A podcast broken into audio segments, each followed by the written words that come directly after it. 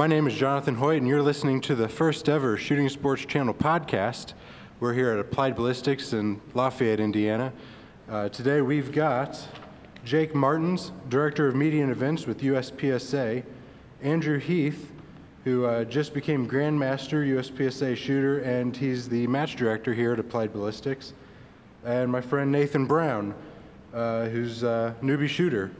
So, uh, yeah, it should be a good show, and uh, we'll just jump into it. Uh, uh, Jake, tell me a little bit about um, USPSA and what it takes to get into it. Um, USPSA is the governing body for IPSC here in the United States. There are 447 affiliated clubs across the country. Um, USPSA is divided up into eight different divisions that is uh, gear, uh, equipment-wise type of firearms. Um, the clubs will hold level one matches. A level one match is usually what we refer to as a club match um, that are easy to get to, easy to find on the website. Um, and for a new competitor, if they go to uspsa.org, they'll be able to pull up and look in their state where the clubs are at. You'll be able to link on to it and see when they hold their matches. Um, go through and you can see which different divisions there are. So you can look at the gear that you probably already have at home that will allow you to uh, come out and compete. A lot of times are going to be um, new shooters meetings. So before the match, if you get a hold of the match director, you'll be able to uh, get a hold of them and say, hey, I'm a new shooter. I want to come out. Um, they'll kind of show you the ropes, usually put you with an experienced squad um, and somebody that will kind of get you through. And then if you ever run in have any questions, um, there's a lot of resources that are out there. Each uh, area, there's eight different areas in USPSA, um, has an area director, and then in each state or section, there's a section coordinator, so there's some direct point of contacts that people can get a hold of, get questions answered. And of course, then there's the office that's based out in Burlington, Washington, um, that you can get a hold of. They're able to get you set up, get your um, new member packet that has a lot of information in it. Uh, and then you have myself, Mike Foley, who's the president of USPSA, um, Troy McManus, who is the director of the National Range Officer Institution, um, Gary Nash, that are remote from the office that we're able to um, easily get a hold of by email, by phone, that we're able to answer questions for anybody that has uh, how to start a club or how to join USPSA. So, uh, who should join USPSA? Um, anybody that has a little bit of a competitive drive that wants to get out and test their skills with a firearm. Um, the the best thing about USPSA is it is a game. It has a rule set, but it's getting you very familiar with a firearm, um, how to manipulate a firearm, get through a course of fire. Course of fires are normally going to be some type of movement. Um, you're given a problem, you're allowed to solve it with the gear that you have. Um, we don't direct you specifically on how to do a lot of things, so you get what's called freestyle. So if you really want to push the boundaries of your equipment and test your skills, it's a great way to do that. If you just want to be a competitive person, mm-hmm. um, you've got a competitive drive, and you like firearms, it's a great way to get out there as well. Or if you want to test um, kind of a, the tactical side of yourself, because it's freestyle, you can shoot it how you want. You can shoot it with your carry gun, or you can shoot it with a full-blown race gun. So, um, uh, kind of going back to just how kind of open it is, uh, what kind of uh, growth have you seen in the sport, and then uh, uh, what kind of people, like what kind of demographic do you see? Oh, well, if you take, um, I joined USPSA in 2004. My member number is 59897, um, which means uh, it's 59,000 annual members before me, and the organization was founded in 1984. In February of this year, we issued um, associate number 101000. Okay. Last week, we issued 105000. So since February until a week ago, we've seen 4,000 new members. Okay in the last two years, we've went from 24,000 members to 30,000 members. So the growth has been substantial. We've went from 419 clubs to 447 mm-hmm. um, in that same time frame. So there's a lot of outlets to find, and there's a lot of new people that are out um, competing. if you look at the last eight years, there's been a ton of gun sales, and people are wanting to go and get off the static firing line and get out and move around and do some type of competition with their gear. Uh, Nathan, do you know what number you are? Uh, I don't have it memorized yet. I just got my card uh, in the mail today. I can tell you. Oh, you can? You probably could, right? no, but uh, yeah, it's not anywhere near five fifty-nine thousand. So What about you, Andrew? Um, I joined in late in late 2014, and I'm eight six, Okay. eight six seven. So So what, what got you involved in USPSA? Um, I come from a background. I was a, I was in law enforcement, and I was in firearms instruction within law enforcement, and so I've always been a person drawn to shooting and, and firearms in general. And originally, I learned about IDPA when I was when I was working, and it just seemed like something that would be of interest to me. I've always been a competitive person, so you know, taking that competitive aspect and putting it into firearms, you know, how can you go wrong? So I shot IDPA for a few years very casually, and by that I mean I shot two, three, four matches a year and thought it was absolutely fantastic. I was like, this is just great. And so I did that for a few years, and I don't, I don't even remember what it was that drew me to a USPSA match, but um, I shot a local match in 2014, like maybe end of the summer, and I thought this is a, this is an absolute blast. And I heard about a match that ended up being a match that Jake put on in Southern Indiana, the Indiana 400 or whatever it was called that year. I think it was the section championship in uh, Southern Indiana. So I signed. I got my USPSA membership, and then I signed up for that match, having not shot really any other matches, and. Um, I went to that unclassified and I got done with it. It was a day and a half long, and I think it was 18 stages and 400 plus rounds. And I walked off the range and I thought, you got to be kidding me. Like they do this all the time. They've been doing this the entire time, and I was not aware of this. And so ever since then, I was absolutely hooked. I thought it was just an absolute blast. Do you remember your score from that day? I have no idea. I'm sure I was not overly competitive. I can tell you. Yeah, you can tell. you. Actually, that, he's, he, he brings up um, IDPA. So I started competition shooting in 2000. Um, I grew up with my uncle doing NRA bullseye shooting and my Okay. dad doing trap shooting, um, and bought my first handgun when I was 22 years old. But I went to my first IDPA match in 2000 at the Riley Conservation Club.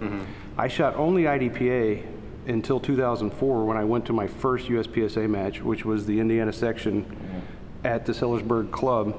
Um, I shot limited 10, unclassified, and I think I finished seventh in that match.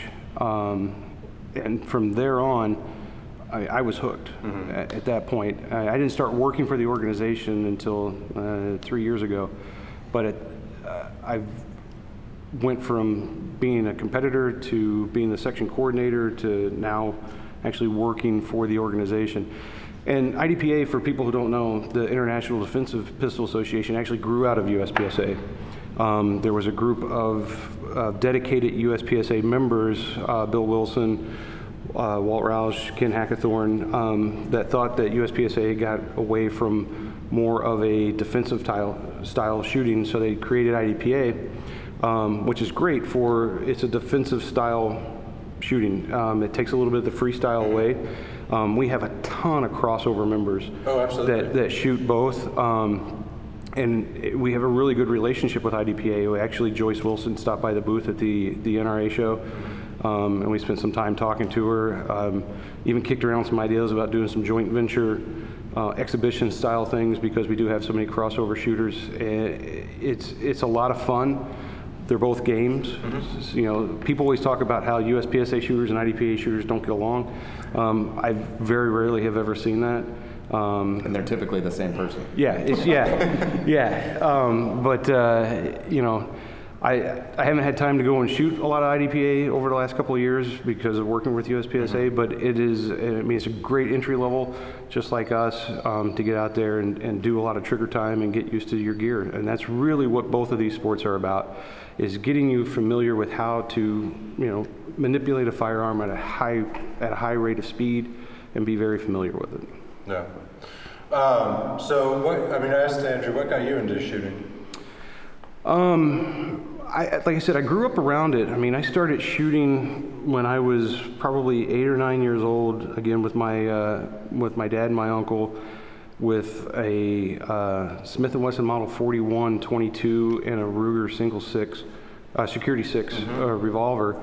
And, uh, you know, they were over there shooting some 1911s, and I always wanted to shoot that. And um, we used to go to southern Indiana from Evansville to the Daniel Boone Country Club, which was an NRA club, and, and shot there. And I, I got away from it, you know, like you do as you as you kind of grow up and you find other interests. You know, 18 years old, I, Oh, yeah. you know, I found cars and girls and some other bad habits. And uh, and then once we moved up here to Indianapolis 19 years ago is when I, you know, I went and I bought my first handgun, um, which was a Ruger P95. Okay, yeah. Yeah, um, and quickly traded that in on a 1911, and, and from there, once I had that, I sought out places to go and shoot. Um, I used to go and just do the indoor range static line, and started seeing, you know, some, some TV shows and some articles in gun magazines about IDPA and, and some of the sports, and went and found a match found out how to go. It was actually a IDPA classifier match. Was the first match that I shot, and shot it with a, a Kimber uh, Pro Elite Okay. compact carry gun. Yeah.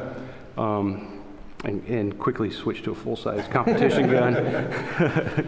but it was really about, you know, I got to a certain level of, of shooting where I could go to an indoor range and, and you know, have no problem putting, you know, small groups into little paper targets, but it got boring. So I, I sought out other ways to go and have more fun shooting, and, and that's where I found competition at. Sure. Yeah, I, uh, um, my first shooting experience with my uh, uh, dad and my grandfather, kind of similar to yours. Now, we didn't go to a range.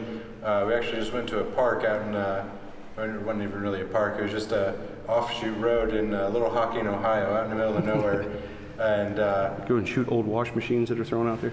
N- Uh, no, we would, uh, we would uh, staple targets to a tree. And, Yeah. Uh, my grandpa bought, uh, I just seen uh, like Dick Tracy, Mm-hmm. and uh, and grandpa just happened to have a Tommy gun, so we took that and a, uh, um, That's an a M1. start. That's a good start. right it was there. a Tommy gun and an M1. Uh, took us out there, and uh, that was my first experience shooting, and I was hooked since. I did uh, uh, Boy Scouts, uh, got my uh, my uh, rifle merit badge, shotgun merit badge, and uh, then like you, I kind of put it aside for a long time. It was actually Nathan kind of got me back into it, especially with pistols. Uh, which brings me to Nathan. Yeah. Now, obviously, I know your story, but Right. uh, uh, go ahead and tell us what got you into guns and then uh, comp- uh, competing. Okay, um, as far as guns go, I, growing up, it was not something that was necessarily prevalent in my life or my family. Uh, it wasn't necessarily a anti-gun family or anything like that. It just wasn't something that much focus was ever placed on. Lived in the city, so didn't have a lot of access to just run out into the backyard and you know shoot a 22 at squirrels or anything like that. I've always been cursed the same way. Have you? Never got to shoot at home. That's, always, Yeah. that's something I wanted to do. Uh, that's a goal of mine in the in the next 10 years or so is find a place with some land I can just go outside and shoot whenever I want. But that'd probably be expensive on ammo because I'd be doing it too much. We're just need to talk Jake Fair now into letting us use his uh, place once he gets. Has he gotten it finished? do you It's know? in progress. He keeps sending me updated photos. I'm jealous Rubbing it time. In. Every time he sends me one, you're awful. So it wasn't really part of my life uh, growing up, but um, always had interest in it, as most young boys growing up in America do. So um, fast forward, um, married, have two daughters. Um, my wife. Uh, you know, she knew I liked guns, but she always made the offhand remark, you know, I know you're going to get a gun, gun someday, I really don't care. And I'd never really honestly put that much thought into it. It's like, you know what? If she's going to say stuff like that, I'm just going to go get a gun. uh, my first gun was a Ruger SR9C. Um, so I've only been really into guns uh, since about 2013. So um, for me, it's been about a four-year journey from there to uh, just now starting into competition. Um, but it was kind of the same way, um, like uh, Jake was talking about. Um, got kind of bored shooting at paper, and then uh, you know going to um, what was it the uh, single stack state championships with you uh, this uh, past year. That was my first exposure really to shooting sports uh, in a live setting, and uh, it was amazing how friendly uh, everybody was. Everybody was uh, awesome. At the end of the match, you know, like, hey, you want to go uh, run one of the courses? And I was like, okay. It was terrible. It took me like 75 seconds to run the course, but it kind of helped me though because uh, I realized, even though I was slow, that uh, I could shoot under pressure and hit what I'm aiming at, and the speed can come later. But um, that's the biggest thing that made me drawn towards competition is I wanted to make sure that because I primarily have gotten into guns for defensive purposes, so I wanted to make sure that uh, you know under pressure that I can still do what I could do on a static firing line.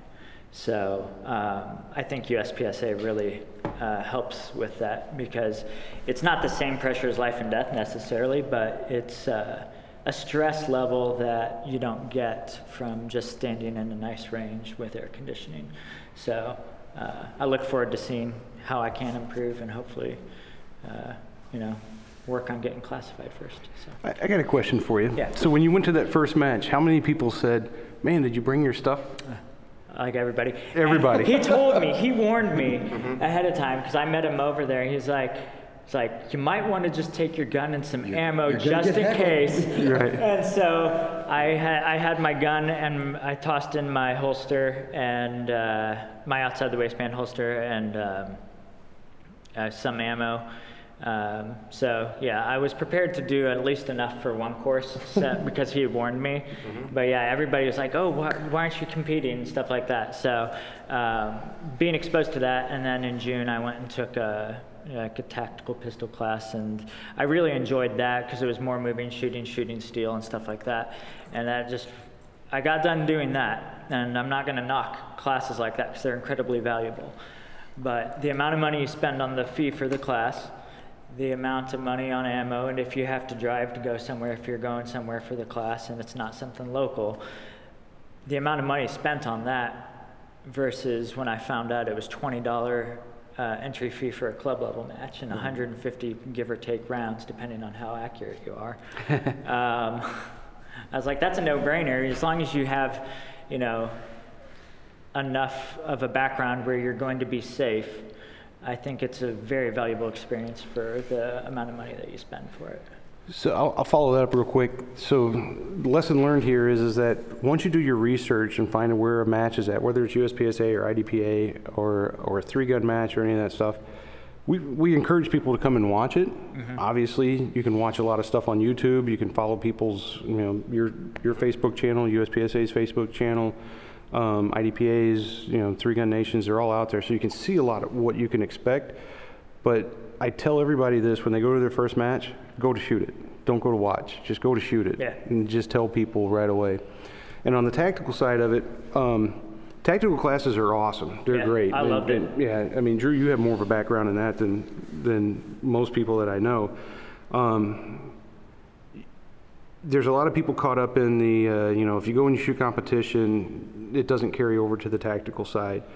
And there are things that you learn in tactics that obviously are not going to play in a competition, which is a game. Right. Um, but being able to manipulate a firearm at a high rate of speed and be able to engage multiple targets as fast as you can see them and, and as accurately as possible carries over to both sides. I don't, I don't care who, who it is. There's nobody that can argue that point. And that's what drew me to it because I was thinking, like, after I got done with that pistol class, I was thinking, no, I really want to do uh, another pistol class, a more advanced one. And then I went back to, in my mind, thinking about when I was at that match and John telling me it's 20 bucks for a club level match. I'm like, I probably will do another pistol class and more advanced one at some point, but to get the experience of shooting fast and uh, moving and shooting and uh, doing that all under pressure, if you're on a budget, there's not really too many better options. Yeah. on that exact same path, and just to even go a little bit further into it, in my background, having been in um, firearms instruction in law enforcement, I probably had the opportunity to go to a lot more classes than most guys who really enjoy going to classes get to go to. Right. And I can tell you from the point in my career before I got into competitive shooting, you know, I may have gone to a basic firearms instructor class. Um, I can think of a force on force uh, instructor class, submachine gun instructor class, rifle rifle instructor class, uh, a SWAT operator class, and everything everything they would allow me to go to. And my skill, as far as going from where I started, how much it has increased, I would say that's about one to three on the level. And then when I got involved in USPSA, and really, I think one thing you get is it tests a much more broad range of your skills. When you go to a class, they have a curriculum they want to teach you, which is great. Mm-hmm. And typically you get a lot of experience and you learn a lot about that skill set they're looking for. When you go to a USPSA match, you have everything from safely loading and unloading your gun all the way to engaging multiple targets while moving and reacting to activated targets and everything in between. And you get all that in a match. Well, and I think, and from, from the defensive standpoint, I think maybe another super important thing is dealing with failures under the timer. Absolutely. That, yeah, absolutely. Dealing with failures and reacting and adapting to a mistake that you've made or something you didn't realize until, you know, the buzzer went off. Oh my gosh, I didn't see that target at all until just now. Yeah, Which and- has happened but- to me before. I'm sure it's happened to Jake before. yeah. But I mean, I mean, once I got involved in competitive shooting, you know, after all the training that, I, you know, would be very expensive. Thankfully, I didn't foot the bill. I was, it was part of my employment. But after all the training I received, my, my ability, you know, I mean, I was, I felt like a pretty good shooter. I got involved in USPSA and I got just throttled by everybody under the sun the first, you know, however many matches I shot and thought, holy cow, this is a whole different, like they're handling a firearm on And, a that, and different. that's my first Right. impression when I showed up to a match the first time live. And just here, because I showed up, it had already started, and uh, just hearing uh, the gunfire in the background as I was walking what up? I was just like, I knew I knew to expect that, but I was just like, this is really impressive. Like you, you walk into it and you're kind of awestruck because these are normal, everyday people, Absolutely. and they're out there doing things that you, honestly is the kind of stuff that you might see on a TV show, and you're like, wow, these are normal people doing this stuff. But once you get out there and like your first experience, you Yeah. know, the more time I got in, my skills dramatically increased. Right. And once you shot that first stage, you realize that there's so much stuff you got to do in that stage. I watched the raw footage uh, from my first match. I asked John to send it to me, and just watching from my first course to my last course, specifically the last two courses of fire I had, I could see I was a lot more fluid and calm about it. Sure. than- More, you're more confident in what Yeah. you're doing. and that's exactly. a huge part of it. And that well. was just that was just five courses of fire and Mm-hmm. a class of fire. So I just shot the Minnesota section match and 11 stages. And, and like I said, I've been doing competition shooting since 2000 and USPSA matches for the last 13 years. And still, to, you know, first stage at, at um, 8 a.m. yesterday morning was still, you know, you know, adrenaline kind of pumping and stuff. It, I mean, it's still there. It- but once I get through the first stage, I, you know, I, I calm down and I'm used to it. Um, but you, you- I mean, you talk about failures and stuff like that. It was funny, you know. Drew saw they, they got a picture of me on Facebook that you know first draw of the holster, first round, the mag falls out um, because either I didn't. fantastic picture of the magazine just floating. Yeah, it's literally yeah, it's, it's floating about two feet below the gun, and I'm you know I'm just right there, and uh, either I didn't seat it all the way, or on the draw I came up and I you know I, I hit the mag release with with the fat part of my hand because I didn't have a good draw, but you know as soon as I fired that first shot.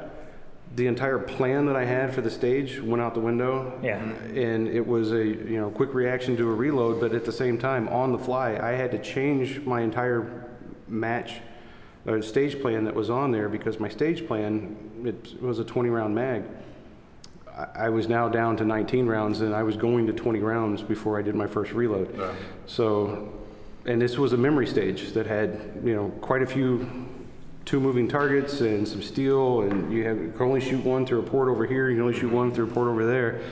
Um, and if that's not a test of any type of tactical skill, then, you know, I, I don't know what is. Right. Because even if you go to a training class and those things like that, that is still it's still a static line Right.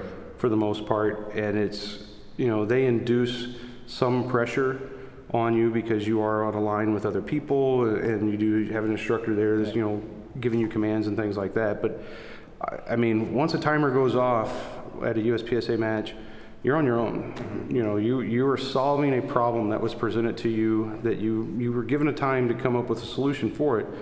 But, you know, you'll hear people tell you all the time, you know, the best way to screw up a match plan is to have the buzzer go off because you forget what you're going to do. um, so there's a lot of critical thinking that's going on. And, and again, you know, you never know when you're going to have a bad round or you're screw something up or you run past a target and you didn't, you know, you're, you are living in a, in a safe zone because you do have a 180, so Right. you can't just turn around and run up range and do anything silly like that. Um, and you do have an RO, uh, a range officer that's there making sure that you're following the rules because it is a game. But it, it's a problem that you were solving with a firearm on a clock under pressure to shoot as fast and as accurately as you possibly can. It's what you were saying about specifically about like uh, a class and how you're not quite under the same stress. Going through that class, I never had any issues. Mm, And I shot my first match. I had two malfunctions, and it wasn't my gun's fault. It was not seating the mag. You didn't see the mag on one, yeah. One, not on one. The first one, yeah, that twice I didn't quite seat the mag, because in a class, it's you're not under the same stress, so you don't. It, You're you not don't doing- screw up. you're not doing a reload on the right, you're not. Yeah, and you're not saying you're not doing it on the run, and you're not screwing up. And so Well, and after also- that, after that first one, I was like, I'm making, I'm going to make a point. and then in the middle of, and that was at the beginning of the uh, course of fire. And then another one, another course of fire. My reload in the middle of the course, I didn't seat it all the way. I handled a lot better the second time though. So, Right. and I'd rather it happen there. Well, and the, of other- course, the, other thing, the other thing, the difference between a class and a match, and I had this the same because uh, the day that he did his first kind of course, they, uh, I did one too, and I had the exact same problem. I didn't get that mag suited, it's the dumbest thing. I know, but it's like all of a sudden, like all the eyes in the world are on you. Yeah, You like- know? That's what it feels like. Like, what are you That's doing? What it feels like. And it's like, uh, But they're all on you because we've all been there. right, Exactly. But it's And like- we're all, and we all do the same thing. And they're not, they're not giving, they're, if they're giving you crap, it's because they like you. I find that to be Right. true Yeah. in most places. No, but it's like, uh, uh, like I'm usually pretty uh, cool under pressure. Like I have no problem speaking in public and stuff like that. But I stepped up to that line. Oh, and yeah. I'm just like, uh, Yeah. I'm glad I got a so- so first course out of the way before my fool first match. Yeah. Yeah. For sure. Yeah. so uh, I think that's a good way to segue into just the the, uh, the mental side of competition. Um, what uh, what's different about this sort of competition than any other sort of competition? Um, I, I mean, in the sense of competition, I don't know that there's a lot different. There's, I, I think this, if you, if you find yourself as somebody who is interested in, say, golf, as I, I used to play a lot of golf, um, I find the same drive competitively, if not more, because there's more. I guess there's more direct competition available in this than really most things you can do. You know, a lot of people like might, might like to play basketball or they might like to play golf, but rarely do you get into a competitive league that you can go around, travel around throughout the state and the country, and find either local level, which can be as large as 100 plus shooters, or as small as you know 25 or 30.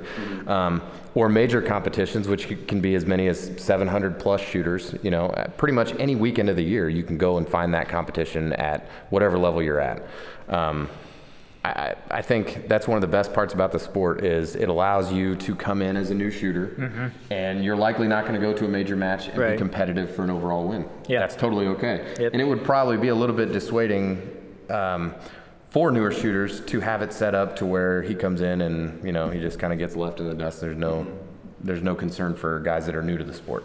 The class system that they've set up, I think, is really good because it allows people to kind of see their own progression from I'm a brand new shooter, you know, as they come in at D or C class or whatever it is, and they can see their skills improve as they shoot more, as they shoot more local matches and more class fire stages are under their belt and they get a little bit better. But then they can go at their weekend club level matches or they can go to the major matches and actually see a little bit of competition against guys that really are kind of in their same boat. Right. You know, and there there are going to be different levels no matter what sport you're playing in. But I think this sport does a really good job of allowing those guys to kind of compete directly. So there are a lot of guys that may own a handgun for self-defense and they like They like the hands-on time they get out of the sport, but they really don't. They have no intention or desire to sit at home and dry fire all night long or shoot thousands upon thousands of rounds. My you know, wife running, hates that stuff. running drills, you know. And, and as with every sport, to get to the high level, it does require repetitive, specific practice and training. Um, but that doesn't make it any less fun for guys to come out to a local match and be able to compete against other guys that are at the same interest level. Right. Well, that's actually something that uh, I thought was really cool from the moment I started uh, learning about this sport. Is you go to a match and you'll have people like you, uh, you know, up here, then you have the beginners all, uh, but it's still camaraderie, and so you're still you're hanging out together, competing together, and I can see how that could be intimidating for some people. Maybe they're coming in, but I always thought that was a really cool aspect of this sport. I, I did too, and, and to be honest, that's that probably is what helped push me to get as interested as I have been and put as much time into it as I have. Is getting to shoot with and talk to about the sport and discuss. You know, I'm a gun guy, so discuss Oh yeah. shooting, firearms manipulation, everything about it, you know, what gear works, what doesn't, whatever, with guys that are way more experienced than me and getting into it and meeting a guy who's a grandmaster or meeting a guy who's shot it for years and mm-hmm. is a master level shooter. Their experience is so much more broad than mine. Right. You know, just wildly, like more than I realized was out there. I thought I came into the game as like a total, you know, ah, I shoot all the time. And then I realized like, oh my Lord, you guys, Okay, so apparently I don't shoot at all, is what I'm feeling. but, you know, getting to talk to those guys and shoot with them and watch what they do and kind of figure out where I was needing to make up time or, or, or whatever, um, I think that helped me gain skill as much as, you know, the time I put in, being able to see it in practice mm-hmm. and shoot with those guys directly, get to know them and figure out what's going on, you know, how they, how they got to that level and stuff like that. I think it's great, the intermingling, yeah. looks like you had something to say. When you when you go back and you kind of look at the mental aspect of this game, and you know, Drew and I shoot with some guys that you know they throw up before a match, and they are there for the big win, and then there's other guys that literally are, and this is across the country. They're a member of a club. Mm-hmm. Their club has a USPSA match, and they come out and they are there for fun. Mm-hmm. They they you know they're competitive. They're safe, but you know they're the type of guys that they'll shoot a course of fire, they unload, show clear, they holster their weapon, they turn around and, and go back to the back. They don't go walk around and look at their targets. You know, you're like, hey, you want to you want to see this miss over here? I did that I knew I almost missed every that. Course of know." fire, but that was out of nerves 'cause Yeah. I didn't know what the heck to do. Yeah, and, and that's that's really one of the awesome things that draws a lot of people to the sport is that there, the diversity that's out there from. I, I just I got video of a nine-year-old kid shooting PCC at this match that um, was his first major match shooting um, pistol caliber carbine to a guy that was on my squad that was 81 years old, has been uh, competing in USPSA since, I don't know, 1986 or something like that. That, you know, he's back in the sport because we've got the carry optics division, so now he can see a dot um, and, you know, walk through the course of fire. And look- I mean, it was like bang, bang, bang, bang. Had more fun hanging out and talking to people. Uh, had awesome stories. Um, and then, uh, you know, on the other part of the mental aspect of it is, is you get you get a guy like you know, Drew's all in. You know, goes and practices what, two three times a week. Try to. Yeah, does dry fire drills, um, and and and is is increasing his skill level um, almost at every match that he shoots. I, I made master class, I don't know, four years ago, five years ago, something like that, um, where I was doing some dry fire and I was going once or twice a week to practice and shooting four club matches a month and have, have slowly, you know, outside influences, my schedule's changed around, stuff like that. So, you know, I went to this match this past weekend. I had two goals. One, I didn't want to have any big ma- major mistakes or any misses or any, you know, kind of screw up, and, and to go and just meet people at another club that I never would have went to this match um, if I didn't have the opportunity working through for USPSA and, and being able to go to the Minnesota section to see these folks that are there. Some of them I've shot with at other clubs where they travel around the country, but there's people I've never met before. And um, I mean, you want to talk about just the, the graciousness and people, you know, welcome you to the range and thank you for coming. And Um, it's incredible, and it, it's just it's a huge community. You know, it's, it's thirty thousand members, but there's even you don't have to be a member to shoot a level one club Right. match. Um, so it's even larger than that. That for the most part, all have one desire, and it's to go and have fun at a match. Right. Whether it's to, to make Grandmaster or to win your your um, class mm-hmm. or your division in a major match, or just to go hang out and put rounds down range, you can do that. Right. And you can invest as much time, money, or just take your your basic defensive pistol and go to once a month mm-hmm. to a match or you know two or three times a year. We have a lot of members that have one or two activities, which means they've only gone to one or two matches in a 12 month period of time. It's awesome. Then you have other guys that have you know shot 80 matches in a year. You know that's awesome. It, it's it's all in what you want to put into it and what you want to get out of it. Um, like Drew said, there's there's guys that you know they go and play nine holes of golf every Saturday morning, and they're never going to play on the pro tour or any of that stuff. And they're just out there having fun. And there's guys who go to a local club match and just go and shoot their local club match, and they don't want to go to a state match. They don't want to go to an area match. They don't want to go to the nationals. Then there's other guys like us that, and I want to go to every area match and every section match and every nationals that I can. I'm not going to win my division. I'm not going to win my class, but I'm going to go out there and be as competitive as I possibly can.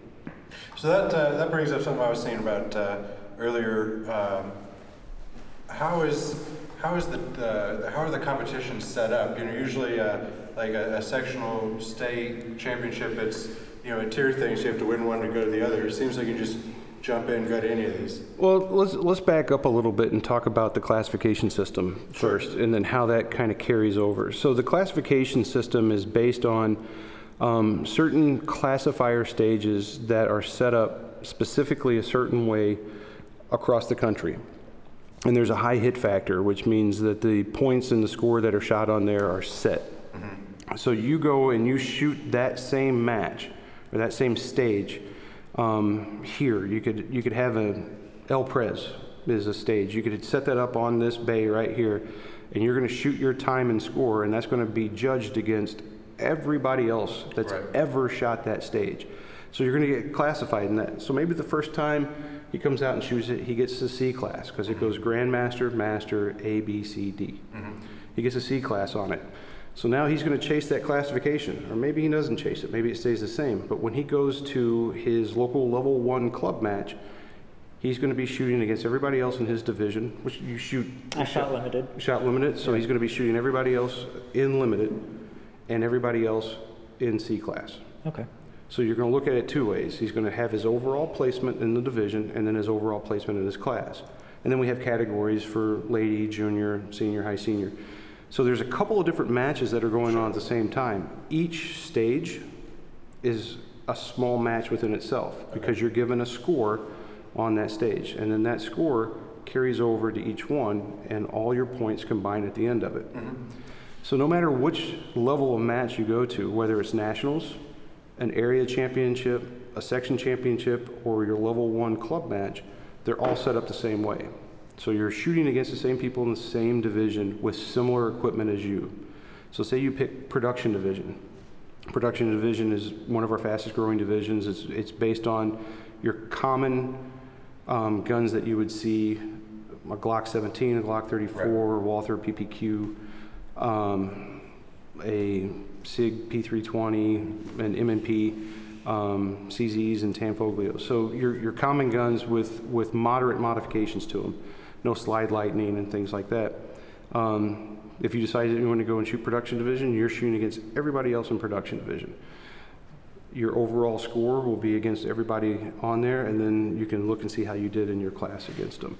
So if you take that C class that you got on your first four classifier stages that you got, you're going to carry that with you to every match that you go to until you move up and you shoot more classifiers, which is normally at your level one match. So as you move up, there's different tier levels, and you go up to B class. Now you're going to be shooting still against everybody else in that division, but now you're also shooting against everybody else in B class. So it really is what you want to do. Some guys want to go and win the division. Some guys want to win their class. Some guys just want to place well overall. And then some of us want to, you know, do all three of them. I want to win the division, win my class, and, and uh, you know, win my category or whatever it is. Um, and then some guys, you know, just want to go and have fun. But uh, the matches are open to anybody that can legally own a firearm. Right. That's it. That's the only requirement. Now, at national level, um, you you have to be. I, I take that back. At a tier two or a level two match, which is a state, um, and an area match is a tier three or level three. Um, you have to be a USPSA member. Right. Your local club, you do not have to be. You just do not get your classification. So that's what being a member gets you. Is you, you get to chase your classification. Um, at nationals, there's you usually have to have a slot, or even in our national event, once the slots are all used up, then there's open registration. What do you mean by slot? Um, each section earns slots for the national event. It's based on the activities that they Okay. turn in. Um, so you know, some some sections or states have a uh, point series. So if if Drew won limited division point series, he gets the slot for that section. Gotcha. And it's up to him whether he wants to go to nationals with it or not. Once all the slots are used up, then it's open registration. So you're going to look at our, we have a national event coming up in uh, St. George, Utah in September. There's going to be pro shooters, grandmaster shooters that, you know, you know, Rob Leatham will be there um, shooting and uh, Max Michel will be there shooting. But you're also going to have a guy that may be his first nationals. He may be a D-class shooter. Gotcha. So they're all going to be competing against one another. Obviously, there's some people that are going to have a better chance of winning. Right. Um, but there's, you're going to place against them. So it, it really is, you know, the, the level for entry getting into it can be as simple as I bought a used Glock 17, you know, Gen 1 for 350 bucks, you know, a couple of mags. I got a, I got a holster that covers the trigger guard and four mag pouches, and I went to my level one match, and that could be the exact same gear that you went and, and you go and shoot production nationals with. Um, you're going to see, you know, some more modifications as you move on. Some people are going to put a better trigger in there or put better sights on it. Um, but that's all up to you. Sure. You know, some of us may have custom built limited guns, or you can take a, you know, a police trade-in M&P 40 caliber, put a mag well on it and some mag extensions and shoot that in limited division. Yeah.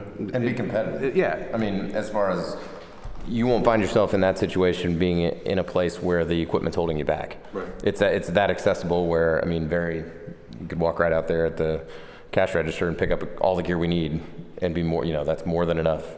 The only thing that's gonna be holding you back at that point is the amount of time you put into it. So And ammo. and ammunition, ammunition. absolutely. So let- let's let's uh, let's kind of transition into a little bit of the gear. I mean, the guns are kind of covered. You can, if you have a gun, you can find a spot, or you can find a spot and find a gun to fill that. Yeah, there's, there's not a firearm that's made that I can think of that you could not find a division to go and shoot in. Uh, uh, we were talking about this a little bit earlier on the way on the way here. Yeah. Does anyone run with the Desert Eagle? Have you seen? I have seen a match video of submission. Yeah. at Oh, have you it was really? intense. Yeah, and there's, there's a match video of a guy out there shooting one of the um, 500 Magnum Oh my. Oh, uh, Revolver uh, division. Revolver, yeah. Do we yeah. make speed loaders for that? No, it's very slow and it's painful to watch, but I mean, it's something, yeah, he's obviously doing it for fun. Yeah. But, um, That's ridiculous. We, do, we have a local guy, Alex. Yeah. A local guy, just a revolver grandmaster. He, I've shot with him in the squad. He shot a, it was a Ruger, I believe, but it was a 454 Casull. He shot full Yeah. power loads through the entire match. It was outrageous, but he finished it. I, there's I'll give a credit. there's a guy that uh, came to the Area 5 Steel Challenge Championship that I saw at the World Speed Shooting that is shooting a Ruger Vaquero with a red dot on top of it.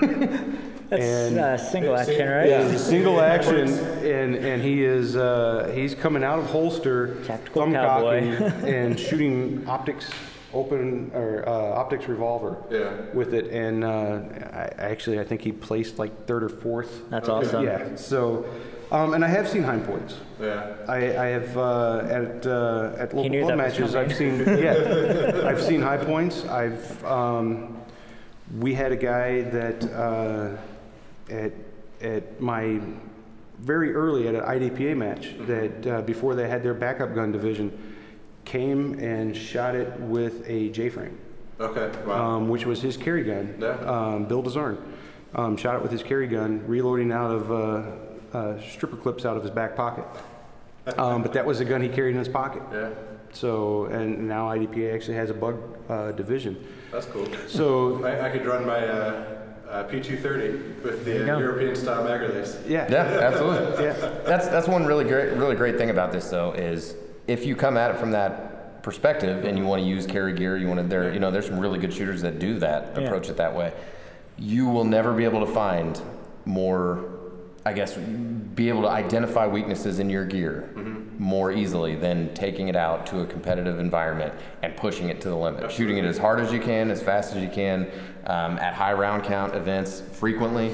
I mean, that's how you're going to identify gear that will work. You know, any gun you go and buy off the rack is going to fire a few times, no question. Sure. You know, some of them may have some things that need to be tweaked, and one way you can find that out is by getting out and actually putting rounds down range and really stressing the gun. Mm-hmm. And I, I have found, you know, stuff I thought was exactly what I wanted, this is how I want to do it, and I get out and shoot and realize really quickly that's not, you know, that is not ideal. That is not what I wanted, and it didn't work out the way I wanted it to. And I've actually, I've shot with some guys that use their duty rig. Okay. Yeah. that are actually law enforcement that are out there in um, the full full duty rig. Um, we did uh, at the Indiana section a couple years ago when it was at Riley. They had the Terre Haute Police Department come out on the staff day and shoot out a duty rig. So uh, you know you can you can do a, pretty much about whatever you need to with the gear that's out there. Um, and that's that's one of the really really cool things about the sport. Now, what you'll find is is that once you get addicted, like most people do, Right. that- this is why, Yeah. continue, but this is why as a brand new shooter, the last thing you want to do, this is why as a brand new shooter, the last thing you want to do is go out and buy all the gear you think you need. Yeah. That is going to be an It's gonna be the enormous, wrong stuff. that's going to be an enormous waste of money. You're going to shoot your first match and realize, hold on, I want to change just about everything I just spent all that money Well, on. let's let's take on that for a minute, and uh, since we're kind of gearing this for people getting into it, there's got to be uh, maybe talk to each of you like a, a recommended starter kit. Oh yeah, yeah. I, I, I, I will tell you that if I knew now what I, you know, in 2004 or, two, or 2000, whatever, I probably would have bought um, a Glock 34, Glock 35, Glock 17, and that's it. Um, I say that, but you know, And I call. I say that, and I and I can tell you that that you know most of the things I have right now are actually duplicate custom guns. Yeah, now, well, now you're shooting a Nolan, aren't you? Um, yeah, one of them. Uh, yeah. So, um, what I would tell somebody that's interested in the sport that has a firearm already, um, bring it out to the match. If you're interested in um, getting a hold of somebody, I will tell you that there is no greater group of people to say, hey, I'm a new shooter. I'd like to come out. I don't own a firearm, but uh, you know I've shot before. Maybe I was in the military or, or whatever. Is there somebody who can let me borrow stuff? You'll find that that happens quite a bit. I I shot three gun very early on before it got really popular, and I was reloading out of a dump pouch, which people there were doing that. Used to have you know, bandolier belt and doing stuff. Um, I would go to a three gun match with a pistol and pistol ammo, and shoot other people's rifles and shotguns. Sure. Um, so that's out there to go and try stuff. Uh, is there is there a starter kit? What you have at home, Right. what your uncle has at home or your dad has at home, um, will probably do just fine. You may need to borrow a couple of mags. You may need to borrow a mag pouch Sure. or two. Um, but as long as you have a holster that covers the trigger guard, um, that is safe, uh, and it's not you know some floppy old piece of leather that was you know stowed underneath some truck seat somewhere, you're probably going to be good. As long as you have a serviceable handgun um, or a pistol caliber carbine, which means that it's safe and, and you know the parts aren't going to come flying off of it. Right. Um, you're you're going to want to see how many mag pouches you may need. Um, a lot of guns that you buy now come with a Kydex style holster and a double mag pouch. You may just need to buy one more mag pouch and one extra mag and, and be good to go. Um, most firearms that you can go and buy at any firearms store are going to be ready to go right out of the box to come and shoot a match. Um, I've actually seen some families that have shown up that have the price tag hanging off a gun, uh, and I, I mean, literally, they they they're pulling safety glasses and hearing protection out of a Walmart bag that they bought on the way there, and they're coming to shoot it as a family, sharing a gun. So they missed a little bit of research, but they did it and they had fun. Um, they actually ended up signing up for some training classes that uh, that Aaron Bright was putting on at the time. He's a, a local shooter with us. Um, so it, it's really what you what you have.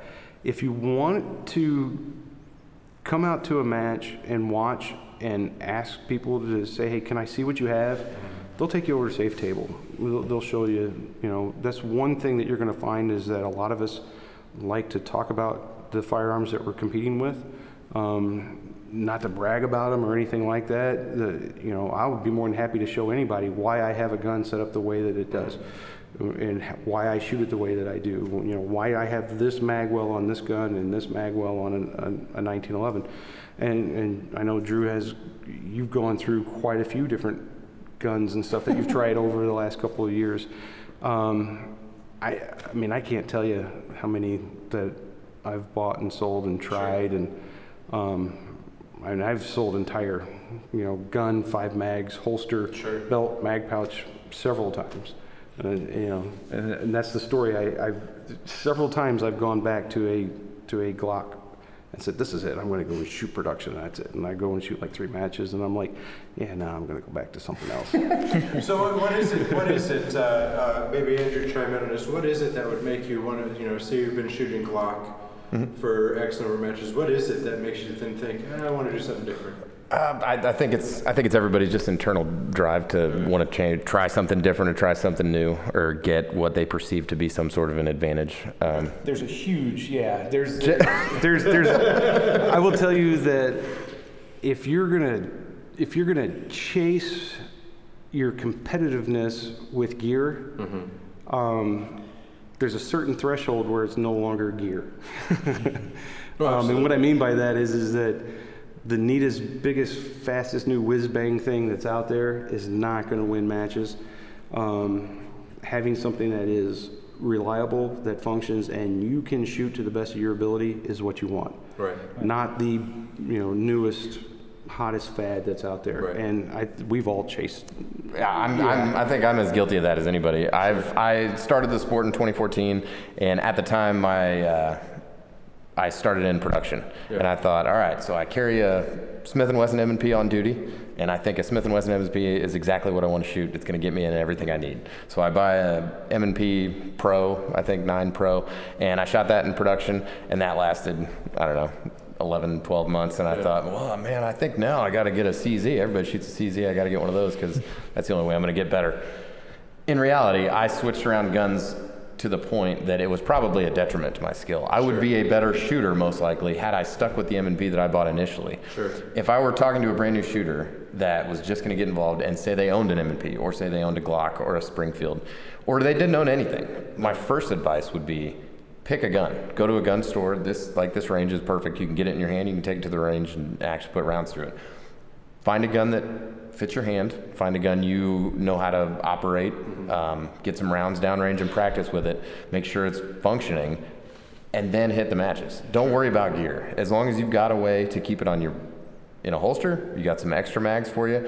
I would recommend everybody shoot limited minor. If, yeah. if you're just brand new yep. to the sport, just about every gun that people are going to own for self-defense or an entry level, hey, I you know I bought a Glock or I bought a, a, Spring, a Springfield XDM that's going to place you in limited minor. You don't have to have 25 magazines. Most of these guns are going to hold 15 to 17, 18 rounds. Mm-hmm. That's going to give you three magazines, more than enough to complete just about any course of fire in USPSA. And it's going to give you enough. It will take you a long time and a lot of practice to get your skill level to the point that that gun is holding you back. Yeah. You know, there are guys who are so good they can do it with any gun. Sure. There are other guys who get to a point they're they're exceptionally good and they're they're chasing that tenth of a second on every stage. And those guys, you know, switching from Springfield uh, an M&P or a Glock or whatever, you know, to a custom built 2011, you know, maybe they can squeeze an extra few tenths out of that, and that is going to make a difference. And if they spend, you know, thousands of dollars yearly and travel hundreds of hours all over the place, that's going to be a worthwhile investment for yeah. them. But again, that's way down the line. Sure. You know, the new shooter coming into it, absolutely. I think you can be, you're as competitive as you should be, you know, with the typical gear that everybody has. A couple of magazines, three magazines, and a Glock 17 is going to be more than enough to compete at limited in minor, scoring minor for quite a while till you figure out what your interest is. You know, do you want to continue shooting that? Do you want to shoot another division? And, you know, what do you need to do to progress skill wise? Yeah, that's what I have to keep telling myself after shooting my first matches. My gear didn't hold me back whatsoever. Sure. So Well, it shows as how much you put into it. well, And you were, you were shooting you were shooting a Beretta, right? right. Wilson Right. Combat. Wilson Combat Beretta. Well, it's again, yeah. It sounds like oh, really expensive gun, but it's but what I have. it, it is it a is my- Beretta with a really nice trigger. Right. Yeah. And a G, it's G model, so it doesn't have the safety. It's decock only. But at the end of the day, um, yeah, it's still just a Beretta 92, and it, I didn't go out and buy a brand new gun for it. For it's what I carry. So, um, But, but I didn't feel like my gear held me back at all. Like I've sat here and thought, man, you know, it kind of sucks losing a point for every shot that I don't hit alpha on. Maybe I should go get a 40. but and I'm like, you say that now, I'm but the gonna- day after, you're like, oh, I'm looking for a 96. Oh, I I'm looking know. for a 96. I know. So, so I, I was hoping you were going to say that Yeah. because you brought up something earlier about speed will come. yeah. Um, But I know I'm not. I, I know that my gear isn't what keeps me. From, like I just need to keep going with what I've got and get better. So one of the one of the biggest things that I hear from people um, when I when I go to matches and and and somebody will be there and their friend will be there is like, hey, why aren't you shooting? Oh man, I can't shoot that fast, or I can't, I can't do that. Um, one of the things that if you start in limited minor, you're going to find that if you learn how to shoot accurately 1st um, and don't focus on speed, when speed comes, because it will, you'll get more comfortable with shooting the gun, your accuracy is going to stay. And a lot of people will go and watch videos of USPSA shooters, and they'll see guys that are pulling off, you know, what almost sounds like, you know, full auto fire. Um, you know, they're doing, you know, splits that are 0.17. Um, and they're doing, you know, a draw from a holster under a second. Those are things that, that you don't just start, uh, you don't just walk out there and you're able to do. Um, and people get a little intimidated by that. Um, they get a little intimidated when they show up at a match and they may be on a squad that's got a couple of higher ranked people that are shooting almost at a run. Um, I would tell you that don't get caught up into trying to shoot as fast as you possibly can Right. to start off with.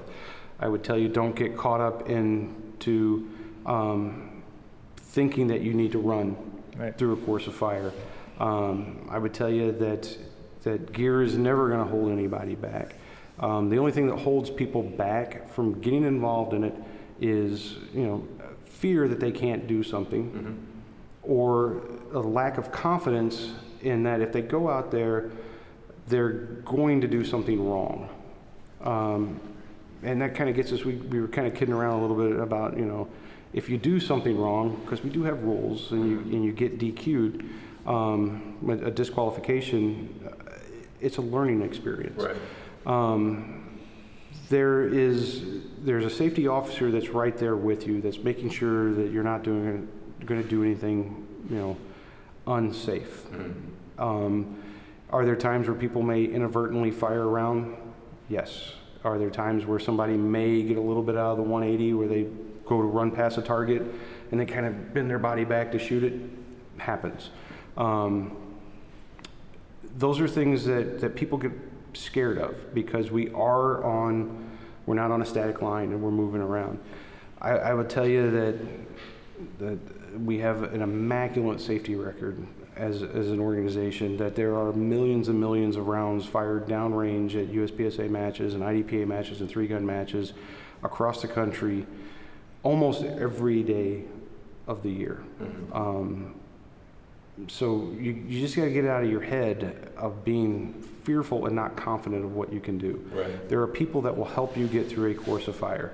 At a level one match, um, there is coaching that's allowed. So even the RO behind you can say, um, you know, finger. Like Yeah. Maybe you're getting a little too close, or you're going to do a reload and your finger's in the trigger guard, or um, they may even just you know you ran past a target and you go to actually back up or go to to break that 180 and stop you before you go and do something. That's what I noticed in my first match. Yeah. There's probably times where, uh, you know, they could have just let me go get myself de- disqualified, but they kind of pointed those things out, or, um, you know, more experienced shooters giving me that coaching when they're ROing me and stuff like that. So I, I found that to be really helpful and welcoming.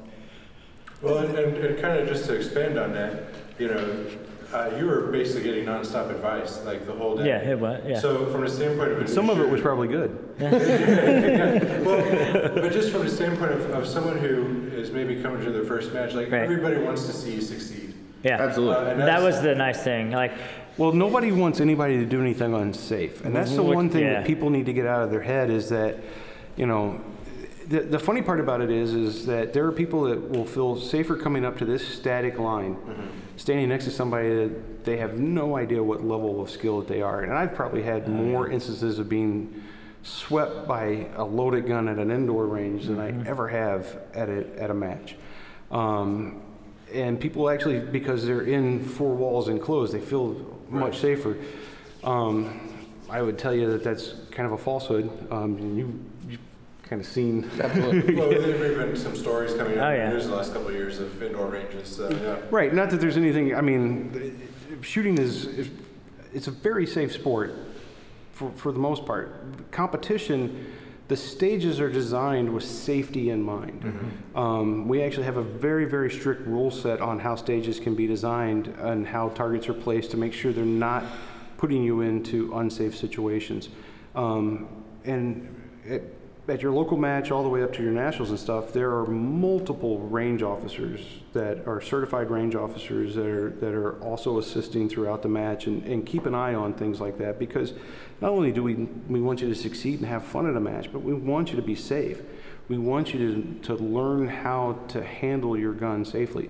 There are some guys that have owned guns for years and years and years, and, and they come out to the match and um, you know, they're a little cavalier in, in just holstering their gun. And, and it's a very simple thing to say, hey, when you go to holster your gun, turn your body a little bit to the right so you're not sweeping back behind you. Mm-hmm. Even though it's an unloaded firearm, you know, you're, you could get DQ'd if you, if you do that. Hmm. and they're like, oh, wow, I didn't even realize I did that. So just little things like that.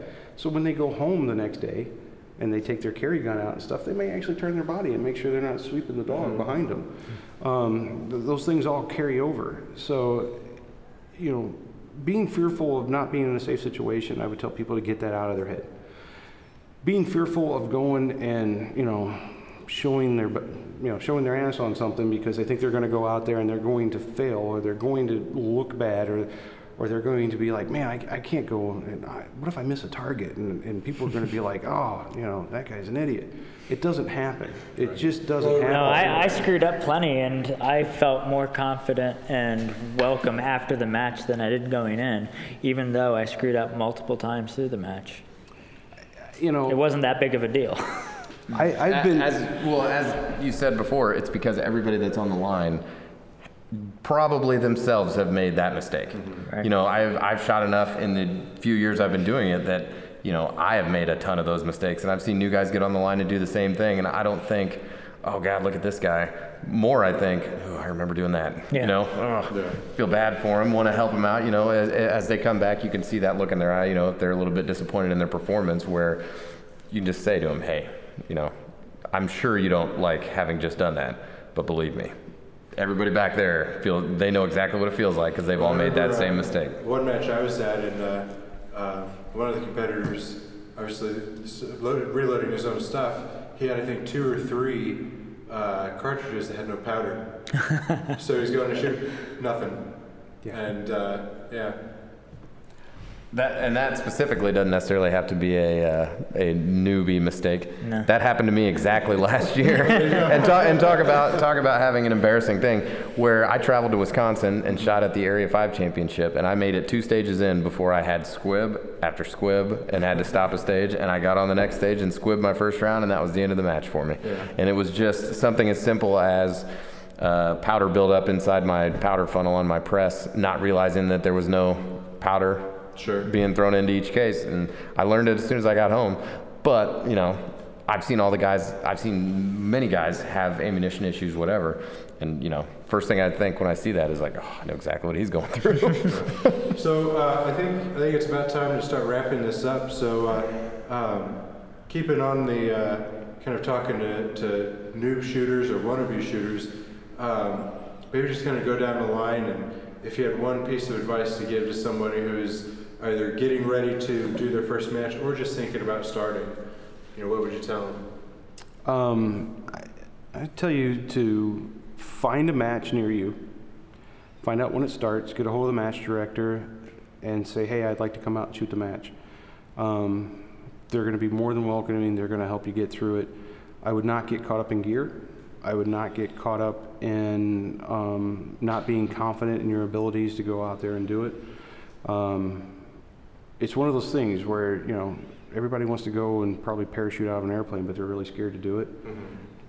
When you go and you ask the guys who do it, they love it. So you just have to take that first leap. And going to a match, prepared to go and shoot, doing a little bit of research on what division you're going to go into, um, what time does it start, where do I need to go, who do I need to see when I get there. The rest of it's pretty simple. It, it, it really is. It's, it's not as complicated as people want to make it. Um, and it's just, I mean, it's a hell of a lot of fun on top of it. Whether it's a USPSA match, an IDPA match, a Steel Challenge match, um, you're, you most likely, 99% of the people that own a firearm is going to have enough to go and shoot a match. And if you don't, there's going to be people that'll help you get through it. Um, and with with the, the ton of rebates that are on factory ammo and stuff out there, the cost of entry is, is about as low as it possibly can be right now. With rebates on manufacturers uh, from the firearm side of it to the ammo side of it, I, I can't think of a better time to actually start in competition shooting. Sure. Um, than there is right now with where the industry is and with the amount of growth that all of these organizations have seen. Andrew, you're next. Um, obviously, I mean, taking the first jump is the big is the big thing. I have a lot of friends that are, you know, a lot of friends that are really into guns, and it, it, I, very few of them have I been able to convince to come out and shoot. And typically, when I do get them out, the first thing they think is like, "Oh, well, that was great." Like they had some thought in their head that they were going to come out and it was just going to be this tedious, like, "Oh, everybody's so, you know, I, I'm terrible at this. I, you know, I can't, I can't complete the course fire, whatever." Exactly. and and t- it's not true. You know, everybody get they get out on the range and they have an absolute blast, and, and that is true with almost every person I've I've been able to bring out into the sport. Um, and that's kind of the other thing is when you see a high level competitor or you see and that that is at every local match you're going to come across. You're going to see some really good shooters typically.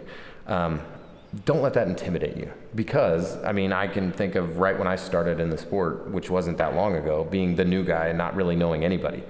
And in that short three years that I've been involved in the sport, you know, I've created some really good friends that I've spent a lot of time with, that I'm going to spend a lot of time with on the range and off.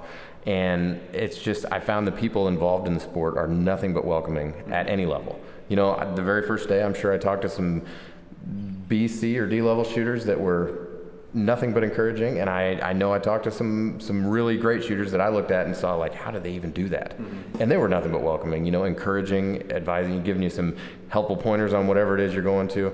And I don't think that's anything is that's going to be different at whatever range you end up trying out. I mean, people are just very encouraging in the sport, and once you get involved in it, I think it just continues. One thing about the sport is it's it's competition, but the way I the way I see it, it's more of a competition of your own ability. Mm-hmm. You know, I compete against Jake when he and I went and shot at the last major match I shot at the Illinois section match. I was not wishing that Jake did poorly. I was wishing that I did well. I was wishing that I shot consistently and finished the match and felt I did a good job. I, but I, that's was, I was wishing that you did poorly. but, that, but, but really, that's as far as it went. And everybody else, I was shooting with guys that I traveled out there with and everything else. And as you know, when they get up, we'd, we'd talk beforehand. We'd discuss the stage. And it was in a way like, hey, this is the best way to do it. You know, you, we're looking at it this way. He saw something I didn't see. Attack the stage this way, I think it's going to be better for you. And that it's a it's a almost a team, an individual competition where we kind of all pull together and try to make sure everybody does as well as they can. I, I'm I'm actually, I'm going to come back to that because, you know, we, we shoot a lot of the same divisions and we'll, we'll travel to matches together and stuff. And we walk up to a stage and it's not like I come up with a plan and, and, An- and Andrew comes up with a plan and we hide it from each other. um, and, you know, we share what we're going to do and go through it. And I've had the, over the last several years in this position, been able to actually shoot with the grandmasters of the sport, the Rob Leatham, the, the Max Michels, Travis Tomasie, and stuff on there, Dave Sevigny, um, and they do it too. Because they, I mean, they're competing for national and world titles, and they will share their plan together, and they will come up with a plan together on a stage, and they will all shoot it the same way together. Sure. Um, and, and we've done the same thing, you know. Eh, That's, that's how people just in this sport are with each other. Um, and whether whether it's because we're competing to you know to win a plaque or a trophy or, or a national championship or to help a new guy through, it's it's all about the same. And and that's where that that don't have fear in your in your ability of what you can do at a match. There are people that will get you through it, no matter what level you're at. Um, there was a stage that we were just at the Minnesota section, and you know we're, we're kind of looking through and trying to come up with some plans. And there were some people that were over there and came up with a plan on it. And I mean, I took like two or three guys through, and it was like, hey, what are you doing? How are you doing this? And and together, you know, I changed my plan based on what somebody else said because there was something that they saw that I didn't, and it was like, wow, that's that's a lot better idea. Competing directly with that person, so you know, it happens, and that's that's the way it's supposed to happen. Sure. So, uh, Nathan, Yes. uh, now at the at the uh, at the end of this, um, ha- ha- has it, have you changed any thoughts coming into this uh, little podcast uh, from before, uh, or uh, as kind of a closing statement, what would you say to some new shooters? I haven't really changed any of my thoughts because I'd say where my thoughts changed the most is what what my preconceived notions were um, before attending a match or competing in a match, and then what they were after the fact. That's where my opinions changed. Um, these two, first time I've ever met them, they've been awesome and great, just like I would expect, because everybody I've met at U- in USPSA has been that way. Um, biggest advice for new shooters to echo what they said is just get out there and do it first of all um, but second of all email people talk to people um, i emailed uh, i just sent an email to i think just the general email address for atlanta conservation club uh, who was hosting my first match that i went to and the match director got back with me he said hey, I appreciate you reaching out to me. Um, just make sure you see me before the match. You know, get there at these times and everything. And you know, he walked me through the new shooter meeting, what was expected of me from a, state, a safety standpoint, and uh, talk to your um, squad leader when you get squatted off. Um, I talked to my squad leader right away, told him, hey, I'm new, introduced myself, and um, that really let everybody on the squad know, hey, this is a new guy, and they all took me under their wings and uh, helped me out with that. But once you've decided to do it, I think one thing that helped me the most as far as overcoming nerves and everything was uh, dry fire practice. Get your gear on, close your bedroom windows and doors so nobody can see you looking like a dork, and get out there, practice your draw stroke, uh, practice your reloads, use pictures on the wall for switching in between targets, um, just so your body is used to it and knows what it's doing. Because I got done with my first course of fire. I don't remember much about it. It was mostly instinct and adrenaline, but it worked. So uh, dry fire pra- practice pays off for sure. Did you have any closing remarks? Um, no, I, I just say that if you're if you're interested in finding out more about it, it's uh, uspsa.org. Um, there's the USPSA Facebook page. Um, here in the state of Indiana, there's uh, the uh, Indy Gun Owners Forum that has the um, competition shooting uh, forum that's on that. That almost everybody, all the match directors are on there. They put their matches and things that are on there. Um, my email address is jake at uspsa.org. Uh, if you're looking to uh, get some more information or want to talk to me, um, you can uh, email me directly to there, or if you email, it's office at uspsa.org. Um, if you're looking at joining, um, or if you have questions about joining, feel free to get a hold of me.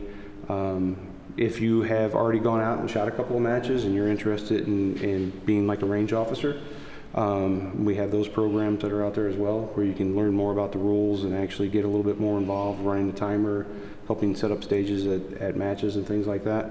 Um, if there's uh, if there's any anything that we can help somebody get involved with, there's quite a few of us that are, are remote from the office area that uh, we can get you through.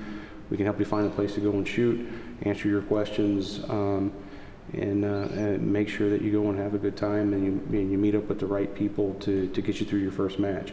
If it's gear questions, whether something that you already have is, is ready to go or legal or any of those things, or which divisions you should go to, again, you can email me, you can get on any of those forums, um, you can go to the, the USPSA Facebook page and ask questions on there.